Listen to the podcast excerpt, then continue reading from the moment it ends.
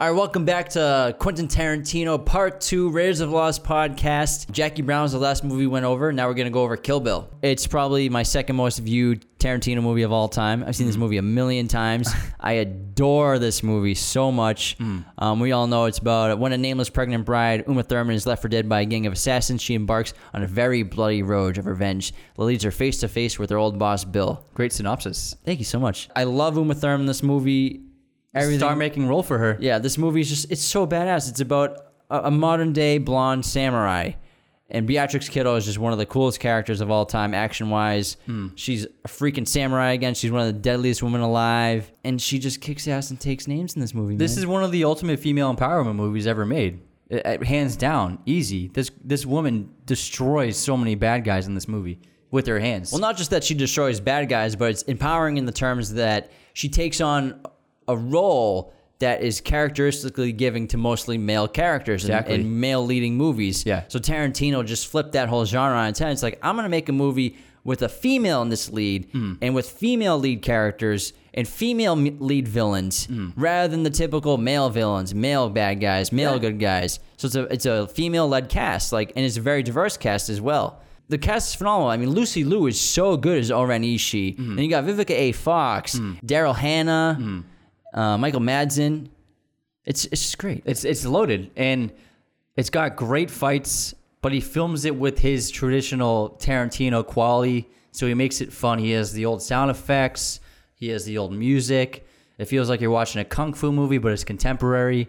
So it's this blend and this mish- mishmash of genres and, and time periods, and it, it adds to the the the brilliant of his vo- brilliance of his voice of just making an action movie that you've never seen before. Yeah, he's obviously paying homage to those old 70s kung fu movies that he clearly loves. Hmm. He's clearly obsessed with. Yeah. And, you, and that's evident not just in like the the fight scenes and everything, but also the audio that goes on during the fight scenes, like the fun little quick two, three second clips of audio that you hear when someone's like flying through the air or throwing a kick or something like that. Yeah. And I mean, they're using swords. Like you never see this in modern action Yeah, movies it's anymore. It's so cool. It's so much fun, and then I mean, it just it, right from the get go that that fight with Vivica A. Fox in her house is just it's so un, it, unexpected and it's brutal and it's violent, and then it gets hilarious when the daughter shows up and they both hide the knives behind their backs. Yeah. and they they play normal for for the kid. Yeah, and the house is a mess and it's Yeah. trashed. This movie has a very bold opening, a lot like Reservoir Dogs, Hmm. where the opening of the movie is just a, a close up shot of Uma Thurman in a bride's outfit, Hmm. covered in blood, clearly beaten to a pulp, running lines with someone off camera who's Bill. And then right before she gets shot in the face, she says, Bill, it's your baby. And then boom. That's the opening of the movie. Yeah. Again, Tarantino's basically showing you this is what this movie's gonna be. Hmm. You, you you you see this innocent looking bride destroyed. Her face has been pummeled in, covered in blood. No mercy shown to her. This is the movie. Yeah, and then you're like, what happened? You want to know what happened, and then it adds you you follow Beatrix on this on her journey from the hospital where she's half paralyzed and she's wiggle her big toe, and then the, she gets the pussy wagon, and it's fun, but also you're rooting for her to really get back at these people, and it's one of the best revenge movies ever made, mm-hmm. hands down. And revenge stories are violent stories, and this is a violent ass movie. Oh, hell yeah. And there's a huge kill count. Uma Thurman kills a ridiculous amount of people in this movie. And again, this is a a big criticism of Tarantino is violence, not just violence on screen, but violence again w- against women on screen. Hmm. Very common criticism of Tarantino's films. I think it's important for people to realize that real life violence is different than on screen violence. Yeah. You know, this isn't real. And again, we've talked about we talked about it earlier. I don't think that on-screen violence leads to violence in real life. And obviously, maybe a lot of people don't want to watch violence on camera. But again, if you don't want to watch violence, violent movies, you don't have to watch violent movies. Yeah. I feel as though Tarantino enacts so much violence on the men in his stories where it's just kind of a kind of an empty argument to argue that there's too much violence against women because I feel like every Tarantino character experiences violence on them. You know what I mean? And he, he he does cause violence against way more men than he does women, and Yeah. he kills more men than he kills women. I mean, did you watch Pulp Fiction? Some pretty messed up stuff happens to guys in that Yeah. movie. Yeah. I realize that it's a controversial subject, but personally, I think the way that Tarantino treats his characters is equal, where they all have no mercy spared against them. They, he treats them all as expendable as each other. Yeah, and I think it's just it's in bad taste to try and politicize someone for something that clearly wasn't their motivation. I mean, the way people f- look at it is that he's like twirling his mustache, enjoying like, "Ooh, I'm gonna have this woman get beat up." Like, that's not how he's writing his movie. He's writing his movie based on his characters and his story and being accurate to whatever is happening in the situation. Well, I understand people being critical of it because they, they say it promotes um, violence against women and it, it promotes the, the images of violence against women that it's an okay thing to do. But we all know that it's not an okay thing to do in real life. Yeah. And we all know these are stories and these are movies. We all know it's not okay to go hack people with samurai swords. Yeah, and and if you don't want to watch violent movies, don't watch violent movies. Don't pay for a ticket. Uh, but I also think you shouldn't just criticize people who enjoy violent movies. I don't think there's anything wrong with watching a violent movie if you're of age to see that film. Absolutely, hundred percent. And speaking of violence, this has hands down one of my favorite action scenes of all time, which is the Crazy 88s fight, where Beatrix just goes to town on dozens upon dozens upon dozens of enemies. Oh my god, it's so good! It's such an iconic fight. I remember seeing it in theaters for the first time. It, was, it just blew me away.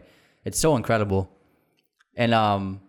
It's really funny when you look at the trailers that came out. Everyone's covered in black because they had to dye. They had to digitally alter the blood on everyone to to uh, be black instead of red, so that they could show the trailers on in movie theaters and on TV. That sequence goes back and forth between color and black and white. Mm-hmm. So, but it also has just great action, great changes in music, Yeah. and then you choose a specific Great songs, gore. specific specific parts of songs to specific parts of the fights. Yeah. like when she's fighting the guy with the two weapons, and it's like the cool beat going back in the background. Yeah, and then it goes to like a hard, like a fast rock like punk song. yeah. where she's like breakdance fighting with the swords and cutting people's feet off and everything. And then it's funny at the end when this when the lights turn on, she's about to like get the last guy. It's like a twelve year old, and then she just hacks up his sword and just spanks him. Yeah, it's and so it's like it's, he keeps it super light. Again, he makes you.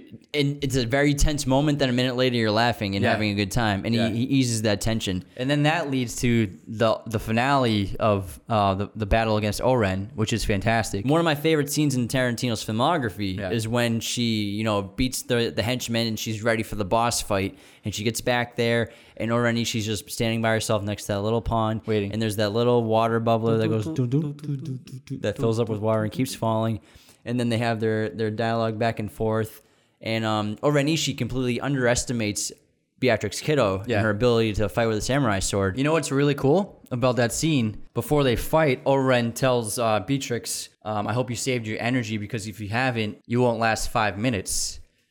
And then the fight from when from that moment until the end of the fight, when Beatrix uh, kills Oren, it's four minutes and fifty nine seconds. Is it really? exactly? Wow. My favorite part of the fight is probably the anticipation of the fight. Yeah. Where Tarantino does such a good job building it up. So she goes back there and they have their dialogue. And then Oren starts to prepare and she takes her slippers off. And as soon as her feet touches the the the dusting of snow on the ground, that song with the clapping starts, Don't Let Me Be Misunderstood, with the. It's like a minute, minute and a half of just this song, this epic song playing, leading to the climax of when they start to fight. And I love it so much, and it makes my hair stand on my arms every time I watch it. It's literally the end, the, the finale fight of a spaghetti western. Yeah, it's great. It's a duel. With that slow buildup. yeah, Yeah. So that's that's why Kill Bill movies kind of start to have that western vibe to his movies, but also another thing I love about Tarantino and Kill Bill. Again, we talked about it earlier, where he makes whatever he wants. He's Yeah. so confident in himself as a director and and brave as a director that he'll put a 10 minute anime sequence in a live action movie in, in American cinemas, Uh-huh. which is not unheard of in Asian cinema, but in American cinema to put anime in a movie, most people are in the theater are probably like, what the fuck's going on right now? Is this part of the movie? I remember when I was 11, 12 Yeah, years old seeing this movie, I was like, wait, what's going on? Is this, is same. This, is Yeah. this part of the movie? But you know what? It's very cool, and it really is. A, it's a really fun way to show the character of Oren Ishii because she's one of my favorite characters of Tarantino's in all of his in all of his movies. Oh yeah, that scene where she's uh, dominating the other gangsters in that in that meeting is insane. yeah, when they criticize her American and Yeah. Chinese heritage. Yeah. Oh my god. And I, I love her- so much, and I, I always had such a huge crush on Lucy Liu because of this movie as a kid. And it, she's a total badass. But again, her biggest flaw is underestimating Beatrix Kiddo. Yeah. The crazy 88 fight scene's great. Then the fight that she has against Gogo is really cool too. Mm. But also, real quick, that fight also has some controversy around it where there's there are articles being written where Tarantino went on set abusing uh, Uma Thurman where but specifically the what people don't realize it's part of the scene so in the scene Beatrix Kiddo gets cha- choked by the chain from Gogo's uh, weapon Yeah, which is- when it gets caught in the plank, and then yeah, and so Tarantino gets this great close-up shot of Uma Thurman being choked by the chain, and a mistake that I think Tarantino made, which he he doesn't really regret. He's he's defends himself with this is he's the guy who held the chain against um, Uma Thurman's throat for the shot. Mm-hmm. Yeah. he didn't have like a key grip do it. He didn't have like another actor do it. He didn't pay someone, a stuntman, to do it. He did it himself. He felt like he needed to be the one to do it to get do it right. Yeah. And he also has been on on interviews saying that Uma's the one who kind of came up with the idea of him doing it Yeah. and it needing to be done uh, more effectively in, in a proper way to get it out right and to make it look good. I believe that. Yeah, But I, I think it got blown out of proportion where people have this perception where Tarantino's just going around on sets just beating up his female characters, which isn't true. I mean, Yeah. it's part of the shot. He probably should have had a stuntman do it or someone else do it. But again, you need to get perspectives from both people. And from what I've read personally, I think that they both defended the actions on it, Uma Thurman and Tarantino. Yeah, I mean, I'm sure. I mean, Uma probably committed to that role, and she wanted it to to make it as effective looking as possible. And it does look r- real because it is real. Yeah. And actors, there are a lot of actors that are so committed to their craft, they will they will do things that seem a little strange in order to properly properly display their craft. And um, something similar happened with David Fincher on Girl with the Dragon Tattoo, where um, at the end, when Daniel Craig is tied up by Stellan Skarsgård, and he um, he puts a plastic bag over his over his head, um, and, stu- and suffocates him, but like in a toying way, they really suffocated Daniel Craig over and over again with the paper bag for the shot. And then one time, he they held him under the they kept him under the bag for so long that he actually passed out. Um, but he was okay with it. And I think if it was a woman, it would have been a bigger controversy. But since it was Daniel Craig, it didn't didn't become a news story. But I think that there are actors that are committed to what they do, and they wanted to make they wanted to make as good of a movie as possible, and so they'll sacrifice, they'll they'll allow themselves to experience some pain or discomfort to get that shot. And so I think it's okay. And I think if both people are in agreement, we don't really know what happened on set, but um, I I, I can totally believe that they both wanted it to happen that way. Yeah.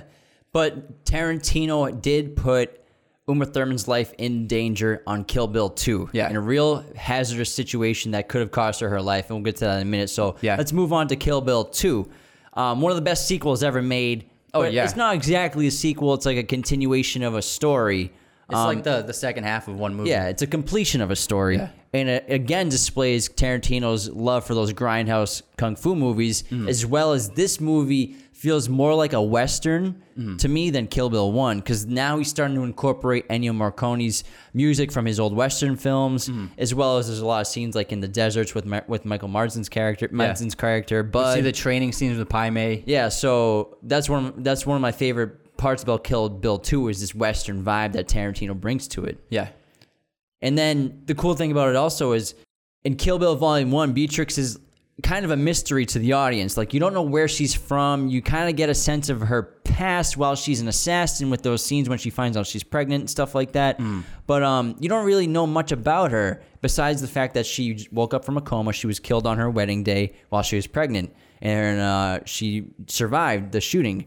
Um, but in, in Kill Bill Volume 2, you learn about her past in terms of her training with Pai Mei, how she developed her skill set.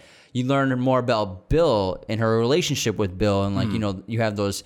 Uh, Can camp- you even get to like Bill? yeah, those campfire chats with Bill where he's telling those interesting stories. Yeah. Um, he seems like a really smart, interesting guy. Also foreshadowing his own death with the uh, five point palm exploding heart technique. Yeah, and I think that Tarantino did such a good job keeping Beatrix a mystery to the audience in the first one that you were so thirsty to find out who she was that he quenched that thirst in volume two for you. Yeah, my favorite one of my favorite sequences in the movie is all the all of the training with Pai Mei. Oh, it so felt like. I felt like I was watching a foreign film from Asia. You know what I mean? It's incredibly brutal and entertaining. Yeah, it's funny. You feel for her, um, and also you're just curious to see how someone becomes this kind, this talented of a, of a fighter and this skilled of an assassin, and you're like, obviously, and it's it's so fun to think like there's this one um, master in the world who lives in isolation, and you have to train with him for years in order to develop, develop these skills. It's not like she trained in an army corps or like with some kind of like agency government type program. It's like she she was trained by an old um, martial arts master, which is so much fun. Yeah, I love the training sequences with Pai Mei and her over arrogance in the beginning, which he shuts down quickly and uh, almost like breaks her hand basically. Yeah. And um, he like takes control of her body in her hand, and he she becomes his tool to weld how he likes. And, And, he's um, always doing like that flick with his beard. yeah, but it makes sense to to have to go through such brutal training to become the most deadly person on the planet. Yeah. And um, so many great things about Kill Bill 2 is um, you find out that BB, her daughter, survived. And Uma is such a terrific actor that she doesn't know that BB survived. She doesn't know BB exists. And when she finally fi- tracks Bill down and finds him towards the end of the movie, and she sees BB for the first time, the look on Uma's face, like I, I'll never forget it. And it always like make, it makes me feel so many emotions that she just emotes like so much the first time she sees her daughter who she thought was dead. Yeah. And she's just grown up little six year old girl and she's so cute and funny and adorable. And she's like, I can't believe this person's alive. And then she has to play into the game of pretending of getting fake shot. Yeah. Which she does while holding back tears, and it's it's a really great acting moment for her. And um, that followed by that is one of my favorite scenes in the movie, which is this the Bill's entire Superman backstory. I mean, Superman story where he compares Beatrix to Superman with uh with the Kate with the with the uh, costume and and comparing her to saying that it essentially gets down to the point in the theme of the character, which is she's a killer and she'll always be a killer. And, Yeah. any- and if she, in anything she says otherwise, this is just a, a facade. yeah, where Clark Kent puts on the suit to become Superman, Yeah. takes it off to become Clark Kent. Beatrix Killer, Kiddo is a killer. Yeah. And she and what she's wearing is a as her Clark Kent outfit is trying to be a normal person. Yeah, exactly. It's a great, it's a great scene. And um, so the controversy behind Kill Bill 2 is it was a serious accident. Hmm. So Tarantino made a massive mistake and really put Uma Thurman's life at risk making this film. Yeah. So the film has multiple shots of this great shot of Beatrix Kiddo, Kiddo driving her tiny little car super fast around these windy roads, and she's bombing down these roads. Hmm. And um, they didn't have a stunt driver do it. They had Uma do it because Tarantino just wanted his perfect shot. He wanted like Uma's face and head. Uh, the shots like right behind her head, or her wind's blowing like crazy.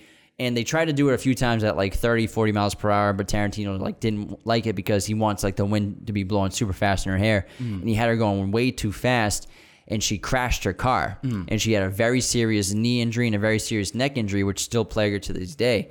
And um, the thing with Tarantino is he he hasn't shied away from taking responsibility for his actions here. Yeah. And he completely regrets it. And um, recently, I think it was like a year or two ago, Uma Thurman asked him for the unseen footage of what happened during the crash and after the crash. So the camera kept rolling and the audio kept rolling. Uh. And without hesitation, he gave her the footage to let her show the world what happened and to tell her story.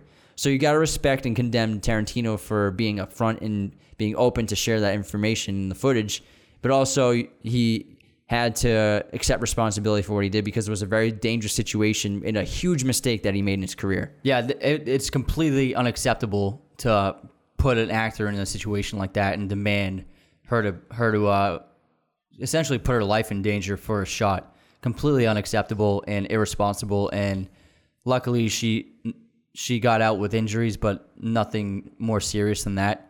Um, and I think it's pro- it, it's a big mistake on his part. Absolutely. Yeah. So I mean, there are certain depths that I'm directors will go to get the perfect shot, but they should realize that they're crossing a line at some point. Yeah, so the safety of the of the crew and the and your actor should be first and foremost. Yeah. So that's the situation where Tarantino actually has put Uma Thurman's life at risk while filming.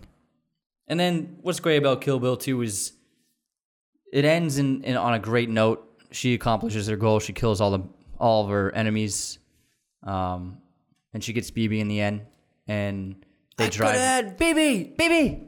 And it's just it's you feel great at the end of it. You know what I mean? Yeah. You feel like oh that was that was fantastic. But there's so many points in the movie where you think she's not going to make it, not Yeah. going to survive. Like when she gets buried alive by Bud. Yeah. Holy crap, man! What a scene. My my God, it's nuts because you think she's she's tracking Bud, and Bud lives this crappy life in a trailer. He's just a bouncer at a titty idiot.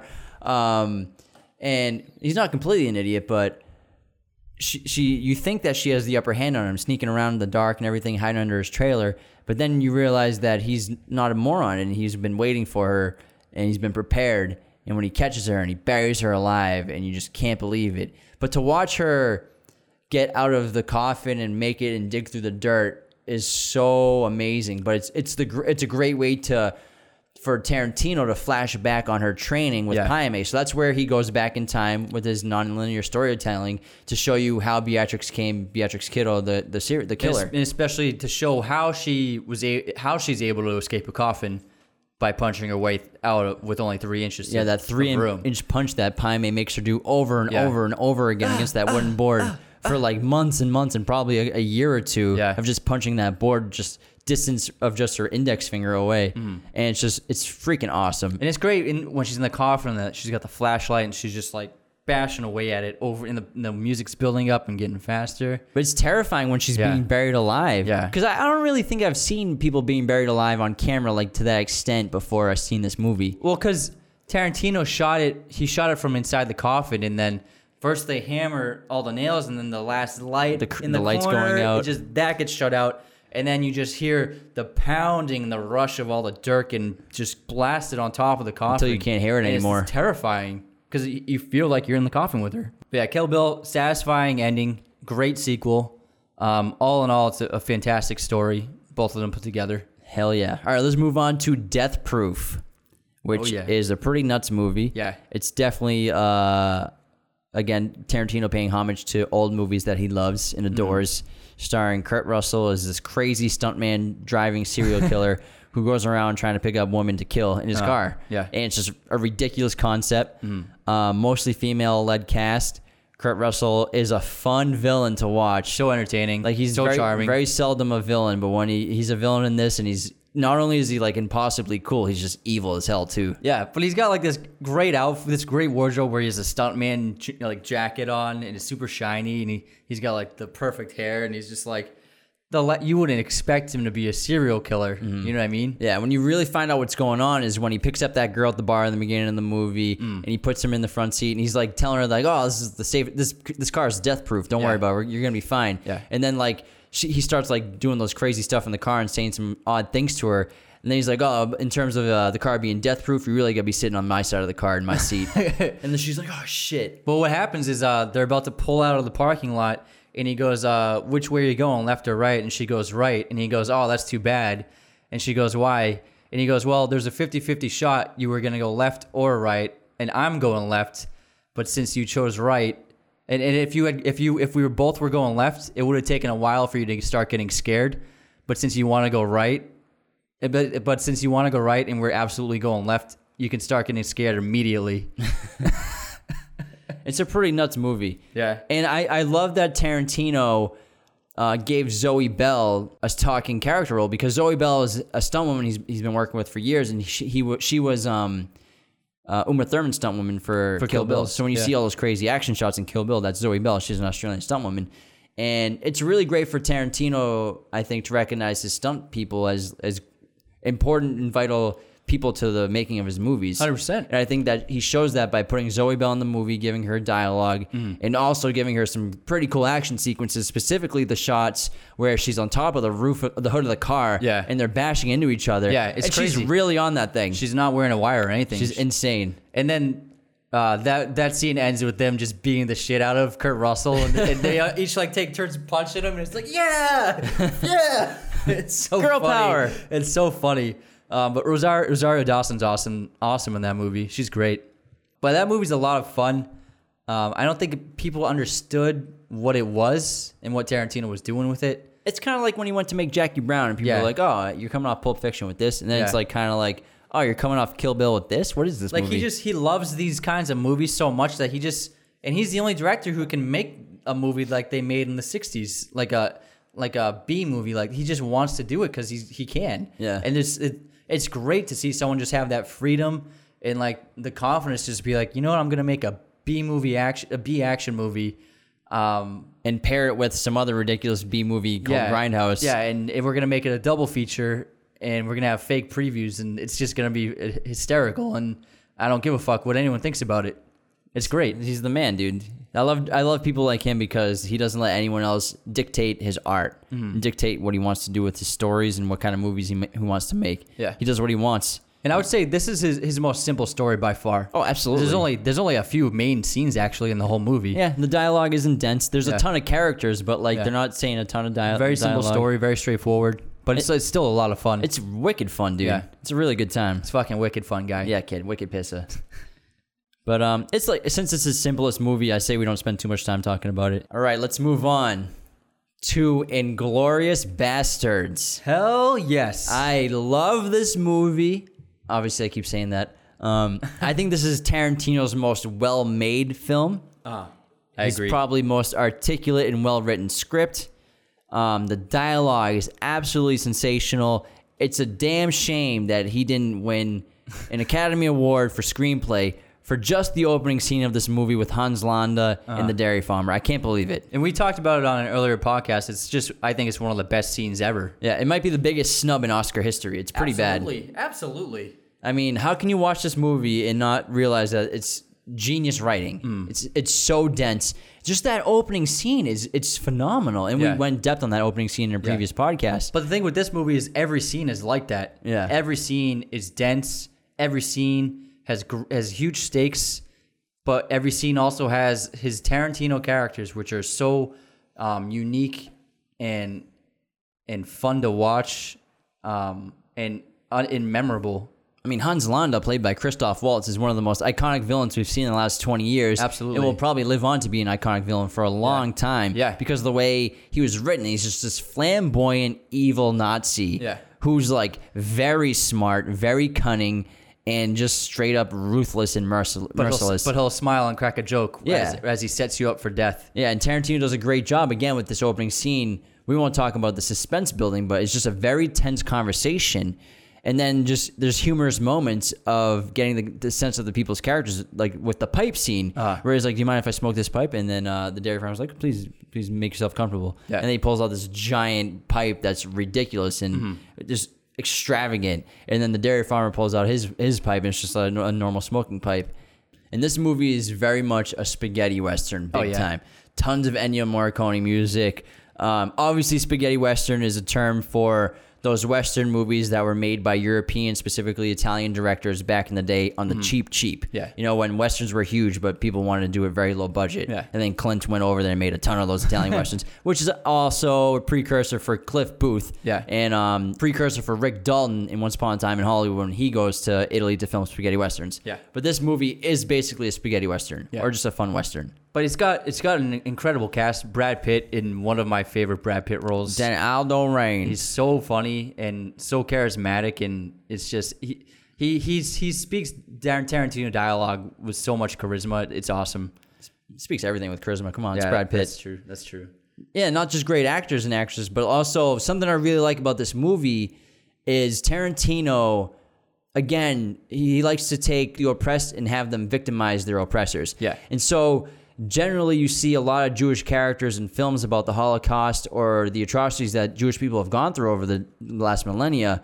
And they're always victims, but in this movie, you, what you don't really see often is he takes these Jewish characters and he makes them heroes. He makes them fighters, Yeah, hunters. He makes them, yeah, he makes them hunters, which you've never really seen before. Yeah. and it's really cool to see these people who's who's for generations they've been they're being attacked and killed, and there's an the atrocities happening to them. And they have these badass Jews who are out for revenge just to kill a bunch of Nazis, and it's so cool to see. Yeah, that lineup scene where he's talking to the soldiers. I want, I want each one of you owe me 100 Nazi scalps, and I want my scalps. Yeah, it's so cool. great. It's fantastic. It's badass. And then so there, I think there are two major iconic scenes in that movie, and obviously the first one, but then I think the basement restaurant scene when they're playing the drinking games is so is so fantastic, and it's also just as dense and, in, in, intense and and articulate and and fantastic as the first scene. Yeah, it might be the best scene he's ever written. It, yeah, I think it could be because it's a lot longer than the first scene, and there's more characters.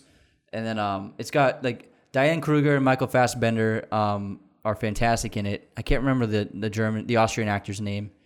Um, but it, it's just it's a brilliant scene, and it goes from them playing the games, and then the Nazi starts suspecting Fassbender Because of the accent. because of the accent and he's he's interrogating him but he's all it's social he's like he's being like kind of non-threatening about it he's just asking him innocent questions but, but he outranks him, so he yeah. has a right to do it. yeah but he yeah he has a right to do it and he it's it's pretty much an interrogation and then um and then when he gives himself away by putting up the wrong three yeah he does this no he does this He does this yeah he does this instead of this. yeah, and then the uh, the Nazi just glare, looks at it for a second, then it's like, oh, he knows. Yeah. He knows. The, the jig is up. Immediately knows. And uh, Michael Fassbender, yeah, he's fantastic in that scene. And what I like about that movie now, when I go rewatch it after seeing The Hateful Eight, it seems like that scene might be a precursor or inspiration for Tarantino to have made Hateful Eight. Yeah. Because you're talking about an ensemble cast, bunch of characters in one setting, one set. Yeah. And see what happens with all these characters and mm-hmm. amazing And dialogue. it ends in a bloodbath. Yeah, it's like who's gonna die? What's gonna happen? When's Yeah. it gonna happen? And I adore that scene so much. It's so freaking good. And it's so funny because Brad Pitt, before they even go down there, he's like, he, he doesn't want to fight in a basement. He's like, he, he's like, I ain't fighting in a basement. Fighting in a goddamn basement. But man, that's it's such a great scene, and uh, it's definitely one of my favorite scenes of all time. There's two scenes in this movie that I think are some of the best ever made. Yeah. it's crazy. and this movie's full of so many great characters and a lot of really great female characters. I mean, Shoshana and Bridget von Hammersmark are awesome. I mean, Bridget von Hammersmark is a German, an English German spy, but she's also a German movie sp- star. Yeah. and it's just really cool to see this badass character, despite what happens to her in the end. And she's so charismatic and so funny, and showing up to the red carpet with the cast and everything. it's hysterical. And then Shoshana is a very strong character. You know, she's this Jew. She was originally in the floorboards in the opening scene of the movie. She's the only uh, person in her family to escape. Yeah. Um, Au revoir, Shoshana. to escape um, Hans Landa. Hans Landa. And then she goes on to take over this movie theater under a new alias. And she eventually uh, has a hand in killing Hitler. Yeah, which which is also one of the gr- great unexpected twists in a Tarantino movie is when he has his characters kill Hitler and most of the Third Reich in the movie theater. He just burns it down and they all die, which is like he's the only person that could ever think to do something like that. Yeah. ever. No one else has has the audacity to do that. does it in a fun way too, a Yeah. fun and brutal way. Yeah. like when Donnie Donowitz is just unloading There's- round after round into his face. There's just like it. It, it was satisfying to see. You know what I mean? To It see was Hitler's face get blown off just by to have guns. him just get bl- shot with a hundred rounds. It was just satisfying to see that. Yeah. One of my other favorite scenes in this movie is um the bear Jew. Yeah. The bear Jew. Yeah. Where um they capture the Nazi soldiers and they're interrogating them to find out uh, what kind of artillery and where other Nazi campouts are on in the the, map, area. yeah. The way that they execute the Nazi soldiers is ridiculous. With uh, Hmm. Eli Roth's character Donnie Donowitz um, bashes their brains in with a bat. and He's called the Bear Jew. The Bear Jew. And uh, it's so funny when the the Nazi The first one, the first one pridefully accepts his death. loyal, very loyal. Um, and Brad Pitt's character Aldo Raine is like actually really excited about. it. He's like, "Oh, we're all tickled to hear you say that." The Marsham Donnie ba- bashed uh, Nazis' brains in with a bat is the closest thing we get to the movies. It's freaking hysterical. And then it's great because uh, Eli Roth comes out and he bashes the Nazi's head in. And then they ask the second guy, and he's he's like points to the map right away. But I love I love the way uh, Eli Roth comes into the scene because after he accepts his fate and Aldo Raine calls for Donnie, um, the new the music starts and you just hear Donnie clapping the bat against the wall at like a slow beat that gets hmm. a little faster and faster and faster. And then he finally comes out and that brass is like bum, bum, hmm. bum, bum, hmm. bum. and he just looks totally badass but you can see the pain and anger and rage in his eyes. So that he's trying to he's just trying for his, the rest of his life. He'll die trying to get vengeance for everything that the Nazis have done to the Jewish population in Europe, and it's pretty badass. Yeah. It's a badass freaking scene, and it's all it's hilarious. It's brutal, and it's fun. Yeah, it's a great scene. I love it.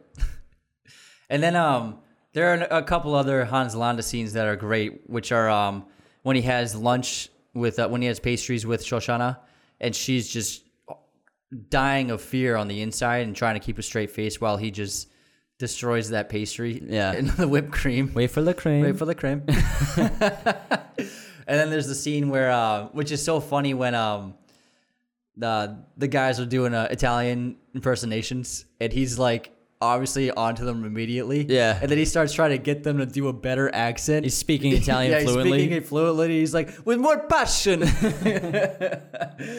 me hear the music. Let me hear the music in it. so he's just messing with them, and it, it shows how brilliant he is compared to these guys. Like he's way above them. Gorlami.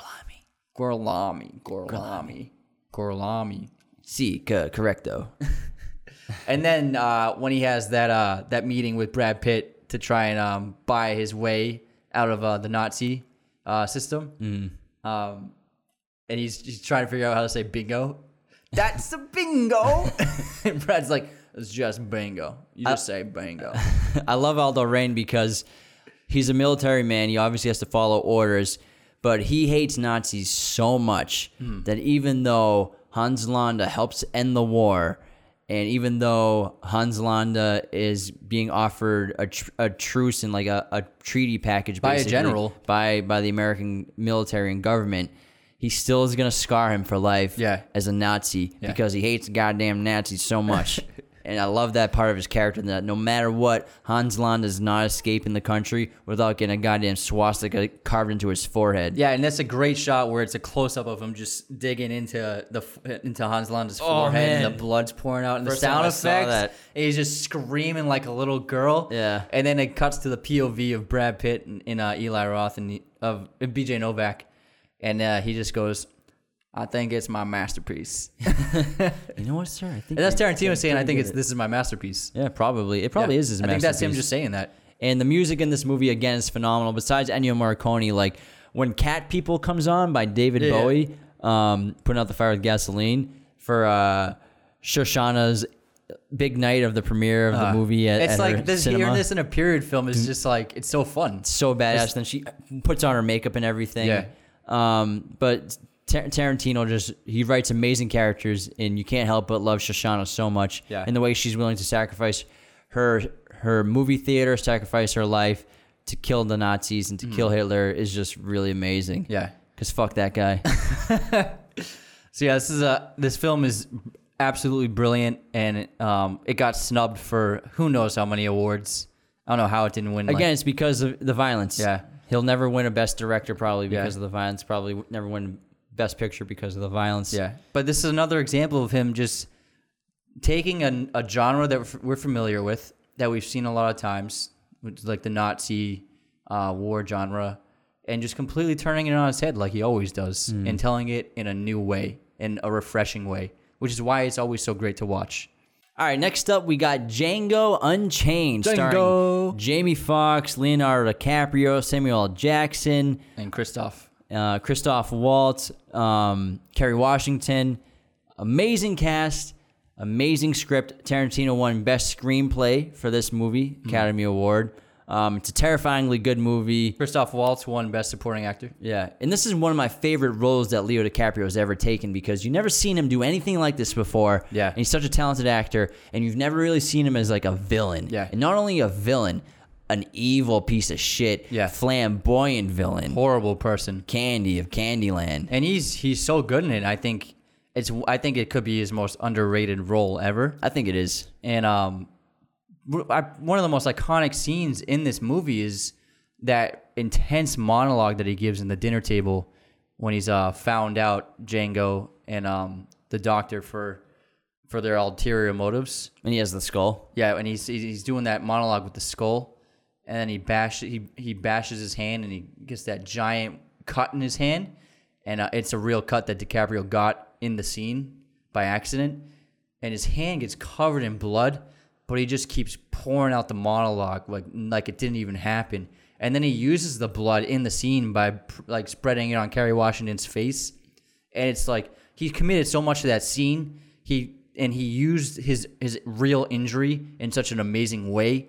It, it's it's one of DiCaprio's greatest scenes of acting I've ever seen. Yeah, I love his character in this. It's it's so amazing to watch. He's so enigmatic on, on camera with this role. Yeah. And um, again, as we talked about earlier, Tarantino wanted to accurately depict slavery and what it was really like, or what it probably looked like um, in this film, similar to Twelve Years a Slave. Yeah. So the violence is kind of required, and, and the treatment of, of the slaves is required. Uh-huh. And I mean, we've seen things in this movie that you haven't really seen before, like the Mandingo fight is insanely vicious Yeah, but realistic. nuts and realistic for sure. Yeah. And then the cool shot in that scene is um, when Django goes to get a drink, he's standing next to the other Django Yeah. from the other Django, the old Django Yeah, yeah. movie. So he has both Django's together on the same shot, which is really cool D to see. is silent. Yeah.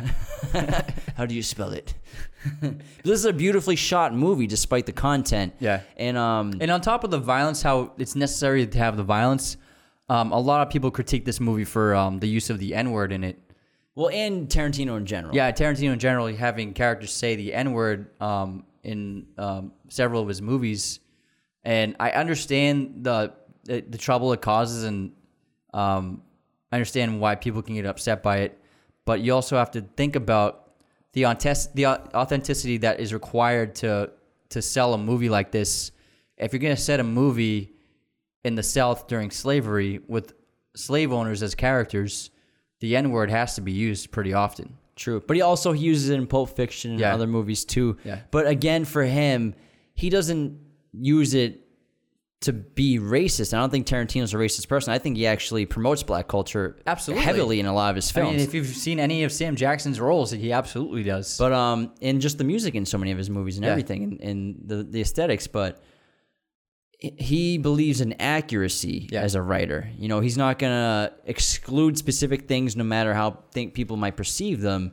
If a character has to say the N word, then he's going to have them say the N word. Yeah, but I mean, obviously, you can argue that you know maybe his character Jimmy in Pulp Fiction doesn't have to say the N word when he does. Yeah. But again, this is that's how people used to talk, and especially in Django, that's how people talked. Yeah. But I mean, people did used to use the N word more freely. Yeah, and it show it's a it's a character trait to show that this guy is racist. Yeah. Not that it's a good thing to never say the N word. Yeah. Um, but again, Tarantino cares about authenticity and accuracy Mm-hmm. and how characters would really talk in real life in the time periods they're set in. Yeah. So I don't find offense to his use of the N word in his films. Um, it's totally fine if other people do. Yeah. That's how you feel about it. We all have our own perspectives and we all have our own feelings about things. But I think I agree with Tarantino in his accuracy, Mm. spec- specifically in Django and his use of the word of the N word in this movie. Yeah.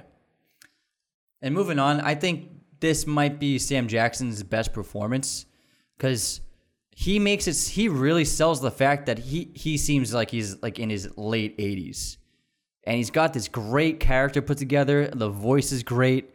His physicality. You've never seen Sam Jackson do like a physicality this extreme, and it, he's so convincing. And he's all he and he's he's such a great villain in the movie and an antagonist towards Django.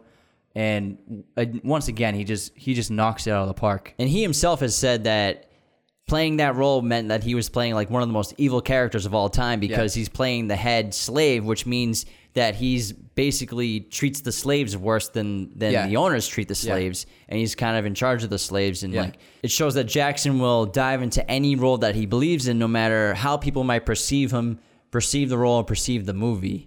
And I think that's important to him and his collaborations with Tarantino Hmm. and how well they work together and how much they believe and support each other. Yeah, and this character is great because what's so great, ab- what, what I found really fascinating was that after Calvin Candy got sh- got killed, um, Sam Jackson just holds him weeping, like he probably raised this kid, and like he loves him like his, his own son. You know what I mean? So you could see like you can kind of empathize with him for a moment to see how much he loved Calvin. Yeah. you know what I mean? Yeah, I I love Jamie Foxx in this movie too. He's so cool. Yeah. as Django, he's just like this really cool guy. And I know, um, I read the story where during rehearsals, um, Tarantino during the script read had to take him into like a side room And um, like a few uh, pages into the script, he's like, "What the fuck are you doing?" He's like, "What do you mean, man? I'm just I'm just playing the role of Django." He's like, "He's like, you're not supposed to be cool. You're a slave in the 19th century. Play like a slave in the 19th century." He's like, "All right, all right." like, what the fuck are you doing? He's like, "What the fuck is wrong with you?" and then they went right back into the script reading and rehearsals. but Jamie, it, it makes sense, you know. he- He's a slave, so he wouldn't He really can't- can't be realize very cool. what like that kind of culture. but he is like. becomes cool. Yeah. So what happens is, what's so great about this movie is Tarantino. He takes a slave, and then he he turns him into this iconic, kind of like badass cowboy superhero type figure, and it's you've never seen it done with this kind of story before, and it was so great to see um, the black community to get such an empowering um, figure in a movie like this, set in a period like this. And again, Tarantino taking the oppressed and vic- victimizing the oppressors with by Exactly. the um, oppressed. Exactly, it's a pattern with him. And so Django is taking out revenge on these these racist white slave owners. Hmm. Like when that mansion explodes and he's just smoking that cigarette. Oh, the whole ending when he starts shooting everybody. Oh my it's god! badass. When he shoots the the lady and she goes flying through the Yeah. fucking door. Which he's been using a lot in his recent movies. and he, he and Tarantino also ironically makes the KKK look like a bunch of freaking dummies, which they Yeah, are. which they were, When yeah. they have these masks and they can't even figure out how to get holes in them. Yeah. And it's really funny to watch, but then you're also realizing they're a bunch of fucking idiots Yeah. and a bunch of morons. yeah, it's a great scene. And um, yeah, Django and Dr. Schultz are a great combination throughout the whole story. Mm-hmm. Watching their journey, they, they go together like peanut butter and jelly, and they're so fun. And the great thing about Schultz is he treats Django like a human being from the moment he meets him chained up Yeah. to the moment he dies. Mm-hmm. And I love uh, that they both need each other to grow individually. Um, and Django becomes a better person, and Dr. Schultz become, becomes a better person. And Dr. Schultz eventually is willing and accepts and ensures his own death Mm. just for the satisfaction of killing Calvin Candy. Yeah. So he, he guarantees his death just for shooting him. Yeah. And he knows it's going to happen. He does it just for the pleasure of It's it. It's a great moment because he just like this guy deserves to die. He can't live any longer. Yeah, he, I think he says something like, I, I can't help myself or Yeah. something like that. And then um, that's actually interesting. That scene um, is one of the main reasons why Will Smith eventually didn't work out for this role because Will Smith was actually Tarantino's first choice for Django. Um, and they he read the script and they had a few meetings, but Will Smith's main main uh, problem with the script was that um, Schultz killed Calvin Candy, and Will Smith wanted Django to kill Calvin Candy, but Tarantino um, wouldn't back out, wouldn't change it because he felt like this is something that Schultz had to do for that reason that you just um, im- implied, and so it didn't work out with Will Smith, and then um, he went to Jamie Foxx next, who ended up he said being perfect because he needed Django to turn into a cowboy. And Jamie Foxx already is a cowboy in real life. Like he has a horse ranch and he rides horses. Like, Yeah, his horse in the movie is his real horse. it's his real horse. Yeah, so he already was, and essentially, um, he already Django's character was very much like similar to who he was already. So Jamie Foxx ended up being the right guy for the job. Yeah. And ultimately, this movie's also a love story. And you know, this when you finally get to the mansion, and when Django finally sh- sees Broomhilda for the first time, hmm. it's just a, a, a really great moment because it's been building for like 90 minutes of this long movie where you're just waiting to see them reconnect. And it's it's just kind of like a little magical moment when when he sees her and he's like, hey, he says, hey there, little firecracker, something like that. Yeah, yeah, yeah. and then she passes out, and it's just like it's so awesome to see. And then they come to save her. Yeah, Kerry Washington is awesome in this movie. Yeah, she's really she's a great. tough ro- she's a tough role in this movie. Yeah, especially what happens to her with the hot box and Yeah. everything. But one con I have for this movie is um Tarantino when he's acting in it. Not that Tarantino's a bad actor or anything. Hmm. Um, it's just his Australian accent in this is just not that great, guy. I mean, I love you, but the accent's not the best, and it kind of Yeah. took me out of that scene a little bit when they Uh-huh. when he uh, steals the dynamite and tricks those guys and tricks the Australians. But um, aside from that, this is this is a really great movie. Yeah. It's one of Tarantino's best. It's one of his most entertaining. It's one of his funnest, and I love everything about it. Yeah, same. All right, moving on to the Hateful Eight, which I think might be Tarantino's most underappreciated movie. It could be, yeah. You know, I, I know a lot of people who didn't like this movie, who didn't make it through the movie. They think it's too long. They think it's too boring, too much dialogue. I personally think this movie is absolutely phenomenal. Uh, I think Tarantino has an incredible gift with writing dialogue and writing scripts. And creating characters. Um, it's so different than his other movies, and it almost seems like a challenge he wanted to give himself. You know, put eight characters in one set and see if you can make a movie about it. See what you can do. See Yeah. what can happen with three hours. Similar again to that scene in Glorious Bastards in the basement bar. I, I like this movie a lot. I've seen it like maybe six times, seven times. It's he he I for me personally he keeps you invested and on edge the whole time, and um and like we said earlier with the inevitable inevitable violence in a Tarantino movie, though for for the longest time you're just waiting for waiting for it to explode, waiting for that first like kill or that first gunshot. You know what I mean? And so he's the first hour or so is just slowly building that tension up like stronger and stronger until I think the first the first act of violence is when Sam Jackson kills Bruce Dern. Mm-hmm. Um, because Bruce Dern draws a pistol on him because Sam Jackson tells him the story about his son. Um, And he gives him the pistol. yeah, and he gives him the pistol. So and so he, he- obviously the violence comes, but he finds he always finds like fun in new ways to exploit to, to display that violence. You know what I mean?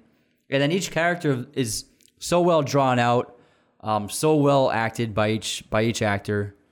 Um, wardrobe's fantastic. I think Sam Jackson's coat with like the yellow uh, stripe, the, the yellow trim, um, and his hat. He's he looks so cool in it. He's very. I think it's the most iconic look in that sh- in that movie. Jennifer Jason Lee is phenomenal in this great. movie. She won uh, Best Actress in a supporting role for this. And um, funny story about her as Dami- Daisy Domergue is uh, that scene where she's playing the guitar and singing the song. Kurt Russell's character John Ruth gets so upset with her, like he does throughout the whole movie, that he takes the guitar and he smashes it. Uh-huh. But Kurt Russell didn't know that that was an 150 year old guitar and an artifact from Martin Museum. And So he wasn't supposed to do that. he wasn't. He was no one. T- he, it's in the script to smash the guitar, Ah. but he didn't know that it was a very valuable and priceless guitar Ah. and an, uh, basically Shit. a historical artifact. And so he smashed this 150 year old guitar, and Martin Museum became very upset. And it, there's nothing you can do about it. Yeah. It's not his fault. No one communicated it to him.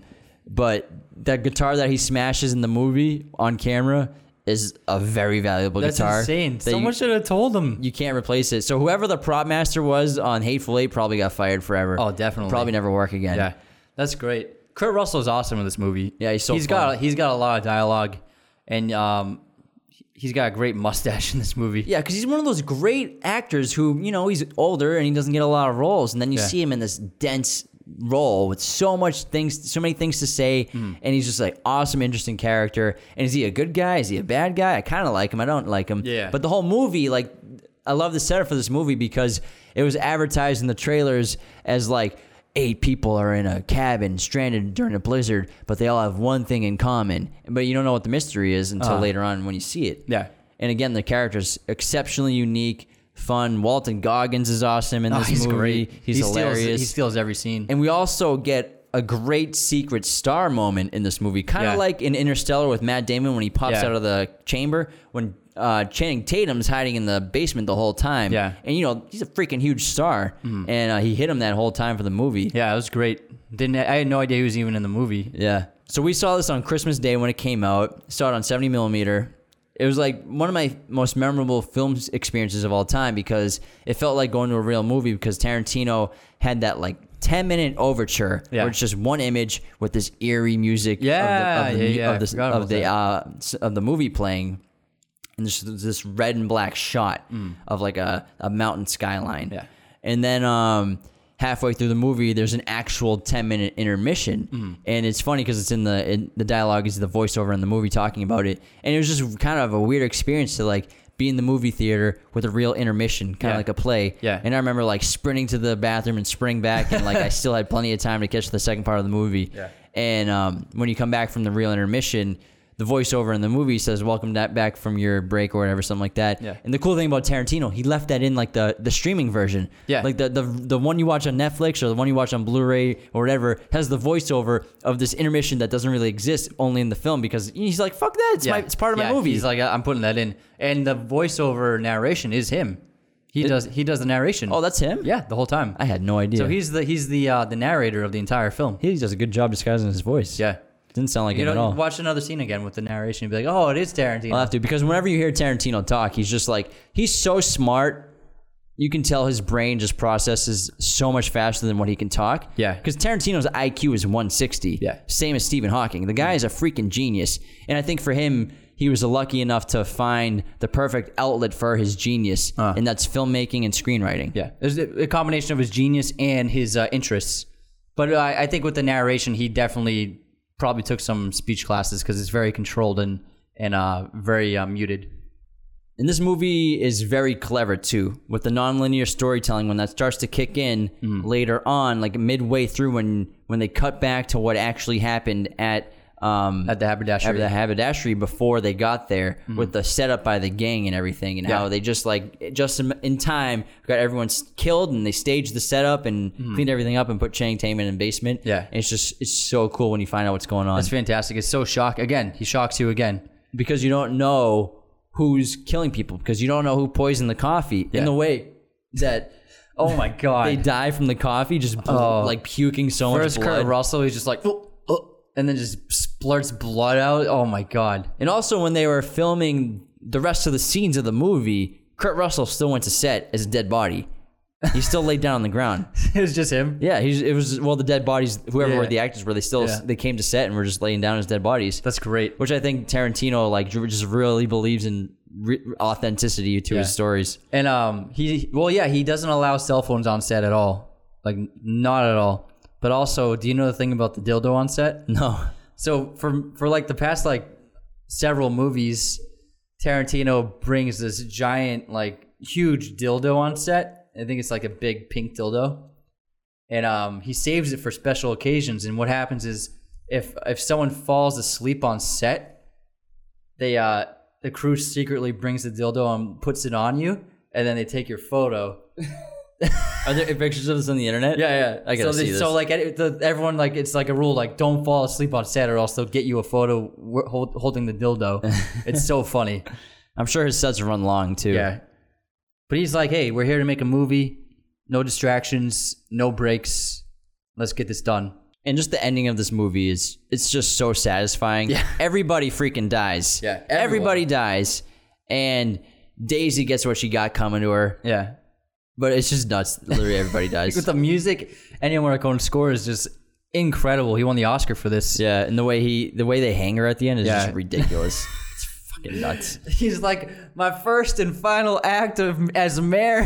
of, of Sheriff of Red Rock sentence you Daisy Domergue to death by hanging. if the hangman catches you, you hang. I will say my my one knock on this movie, it, it's it's and it's pretty funny if you think about it. Is it's a little a little funny how often characters recognize other characters even Yeah. though they've never met. There's very little. There's no foot photography, and the only images you saw people were like drawings or printouts. So it's like I think there's like five times where someone recognizes someone else. Well, it's like John Ruth recognizes Walton Goggins' character. Yeah. And Walton Goggins recognizes the general. But Kurt Russell and, And Samuel Jackson, recognize each they other. recognize but that's because they met in the, in the past. But yeah, they don't count because they've met. But other people who've never met seem to recognize each other, Yeah. and it's like okay. But other, other, otherwise, like that's my only knock on the whole movie. you know who I really love in this movie is Tim Roth. Yeah, he's great. He does a great job in this movie because he gets to do like this street London accent, and then also he does like this classical preppy like English Yeah. accent the Yeah, same, uh, yeah. with the same person. in the flashback. Yeah. So he he seems like he had a lot of fun. This looks like it was probably like a lot of fun to make. yeah. Oh, definitely. And, he's, And- he's got he's got his old crew. He's got him. He's got Michael Madsen in it. Yeah. Sam, Kurt Russell's in it. No one else puts Michael Madsen in movies except for Tarantino nowadays. Yeah. He's otherwise he's in. How how thankful is Michael Madsen for Tarantino? Big time. Like so so thankful. He's like, put that dildo on me anytime, bro. I don't care. No one's putting me in movies anymore. I haven't been in a movie since that sci-fi thing, whatever it was called. No, he's just doing VOD, man. basic ins- no, not he's doing like the cheesy action movies now. Gotta make that money somehow. Yeah. But um, yeah, Hateful Eight, great movie. It was Heavy dialogue. heavy dialogue, but it's, it's like it felt like a play. Yeah, You know, and right now Netflix is doing uh, extended version where there's four like 50 minute parts. Yeah, so it's pretty much a miniseries on Netflix. Yeah. But um, it's it's so much such a fun movie. All right, one more movie to talk about. Here we go. Just came out last year. Once Upon a Time in Hollywood. Excellent movie. The ultimate pairing of movie stars in the modern era. Never seen anything like it. to have, I think, since New, Paul Newman and, and Robert Redford, and Yeah. Butch Cassidy. yeah. But to have Brad Pitt and DiCaprio in a movie together, sharing scenes, Blew my mind. The whole time in the theater, I just couldn't believe I was watching it. Because you've had De Niro and Pacino in Heat, but they only shared one scene together. But in this movie, these two guys, these two giants of of film history, are in so many scenes together, and it was worth the price of admission just to see them share the screen and, and just to talk to each other. You It's know like I mean? watching a unicorn, dude. yeah, it's crazy. You could have filmed these two guys doing anything and it would have made a hundred million dollars. It's insane. I loved it. It, it was just mind blowing to see them both together and how awesome they were. And you like knew they would just be so well together. Yeah. You knew that like the charm would be there for both of them. You, you knew they'd get along. Yeah, you knew they play off each You other. You knew they'd so have well. such good rapport. Yeah. And it, and they did. And it was so fun. Well, that's the thing with this movie. I think it's Tarantino's most fun movie. Probably, it's a yeah. great time. It's funny. It's um, it's it's it's really enjoyable, and uh, it, the story's unique, and I think it's just a great time watching this movie. You're never gonna see a movie like this ever made again. Never. It's a three-hour love fest to cinema and to Hollywood in, in 1960s, and Yeah. not letting, not wanting to change. Like it's it's about a time in an era that inevitably you're watching it, and these guys are they're dinosaurs and they're about to be extinct, but they don't know they're about to be extinct. We know they're gonna be extinct because we grow up in the modern world, but these characters have no idea that everything's about to change for them. Yeah. Once the 70s start and um, they start losing their careers, and you can just watch them holding on to the end. Uh, specifically when when Cliff Booth and Rick Dalton go to Italy to do their spaghetti westerns to try to revive his career. Yeah. and basically the whole movie is about Rick Dalton's career is is almost over. Yeah, he's and- trying to save it. And DiCaprio plays it so well of being this this guy on the on the end of a rope, and he's so desperate, and uh, he's a raging alcoholic. like he has that when he messes up on set and he keep, he keeps flubbing the lines up and he goes back to his trailer and he has that little like that little panic attack and he's like you quit drinking no more drinking you're, you're becoming a bum and then he just grabs his bottle of liquor and starts drinking he's like oh fuck god damn it he like throws it across the room It's so funny because the night before he's he's on his pool running lines, but he's made like this crazy huge margarita. yeah a whole blender of margarita Yeah, he takes it into his pool to run lines. You're like, that's probably not a good idea, bro. And this is also a hallmark to um, Tarantino's like love of the film industry.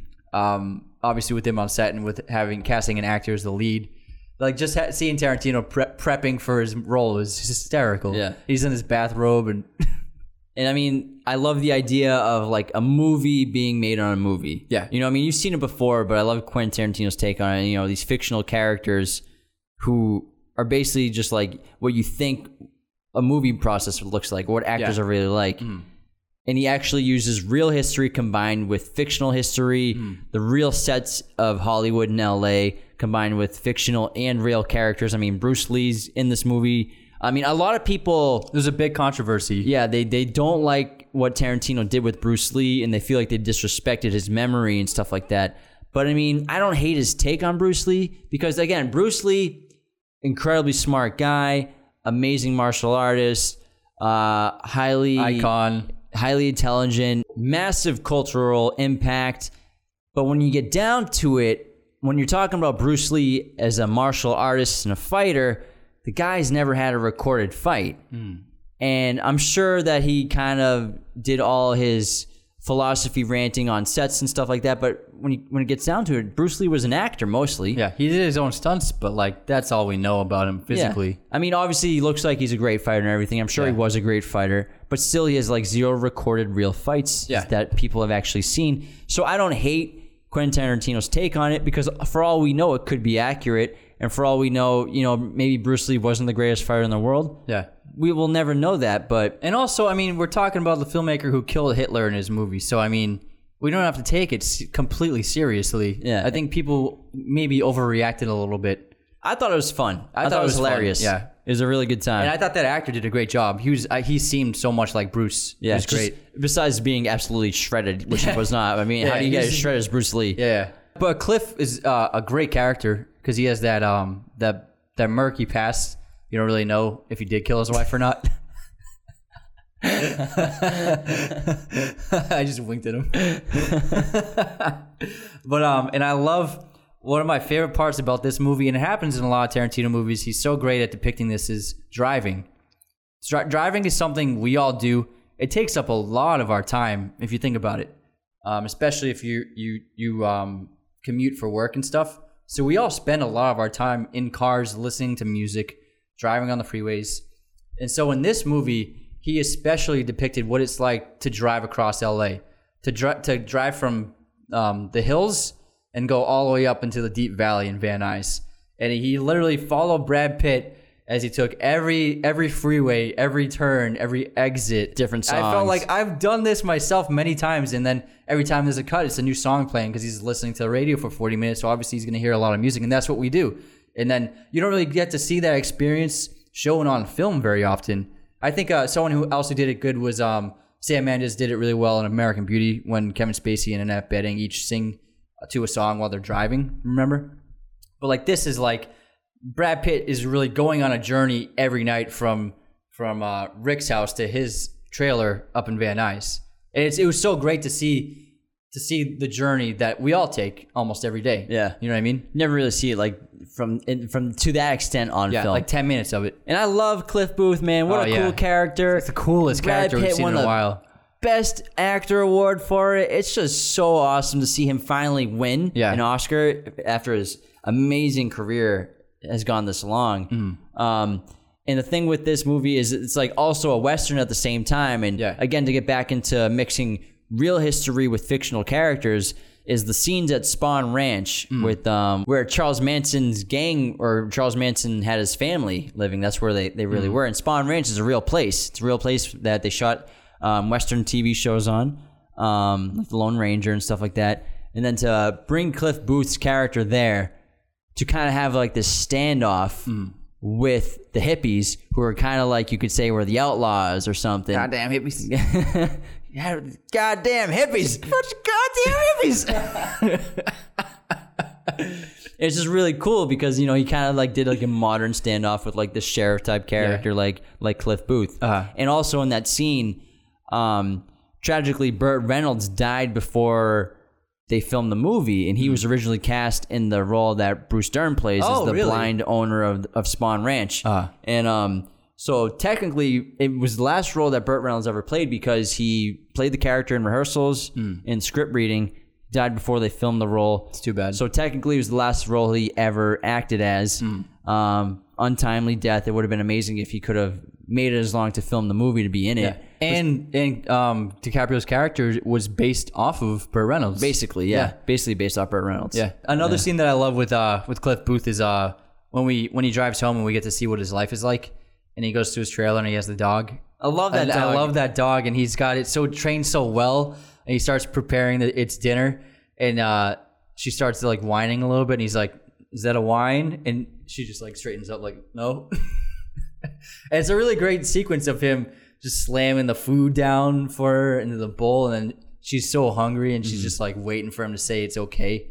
And then it also is a precursor to, to how he's trained her to attack as well. Yeah. And then when he he's finished with his mac and cheese and he takes the first bite of his mac and cheese because he's the, the, the dominant of the house, then he clicks his clicks his tongue and then the dog knows it's okay to go eat. Yeah. And she runs over and starts mounting going to town on the food. Yeah. It's so funny and cute. It, kind of foreshadows the climax, which I freaking love. The climax of this movie is phenomenal because Tarantino builds it up so long. Yeah. It's like a three hour movie. and you wait until like the last 10 And it minutes takes for the months. climax. For the climax.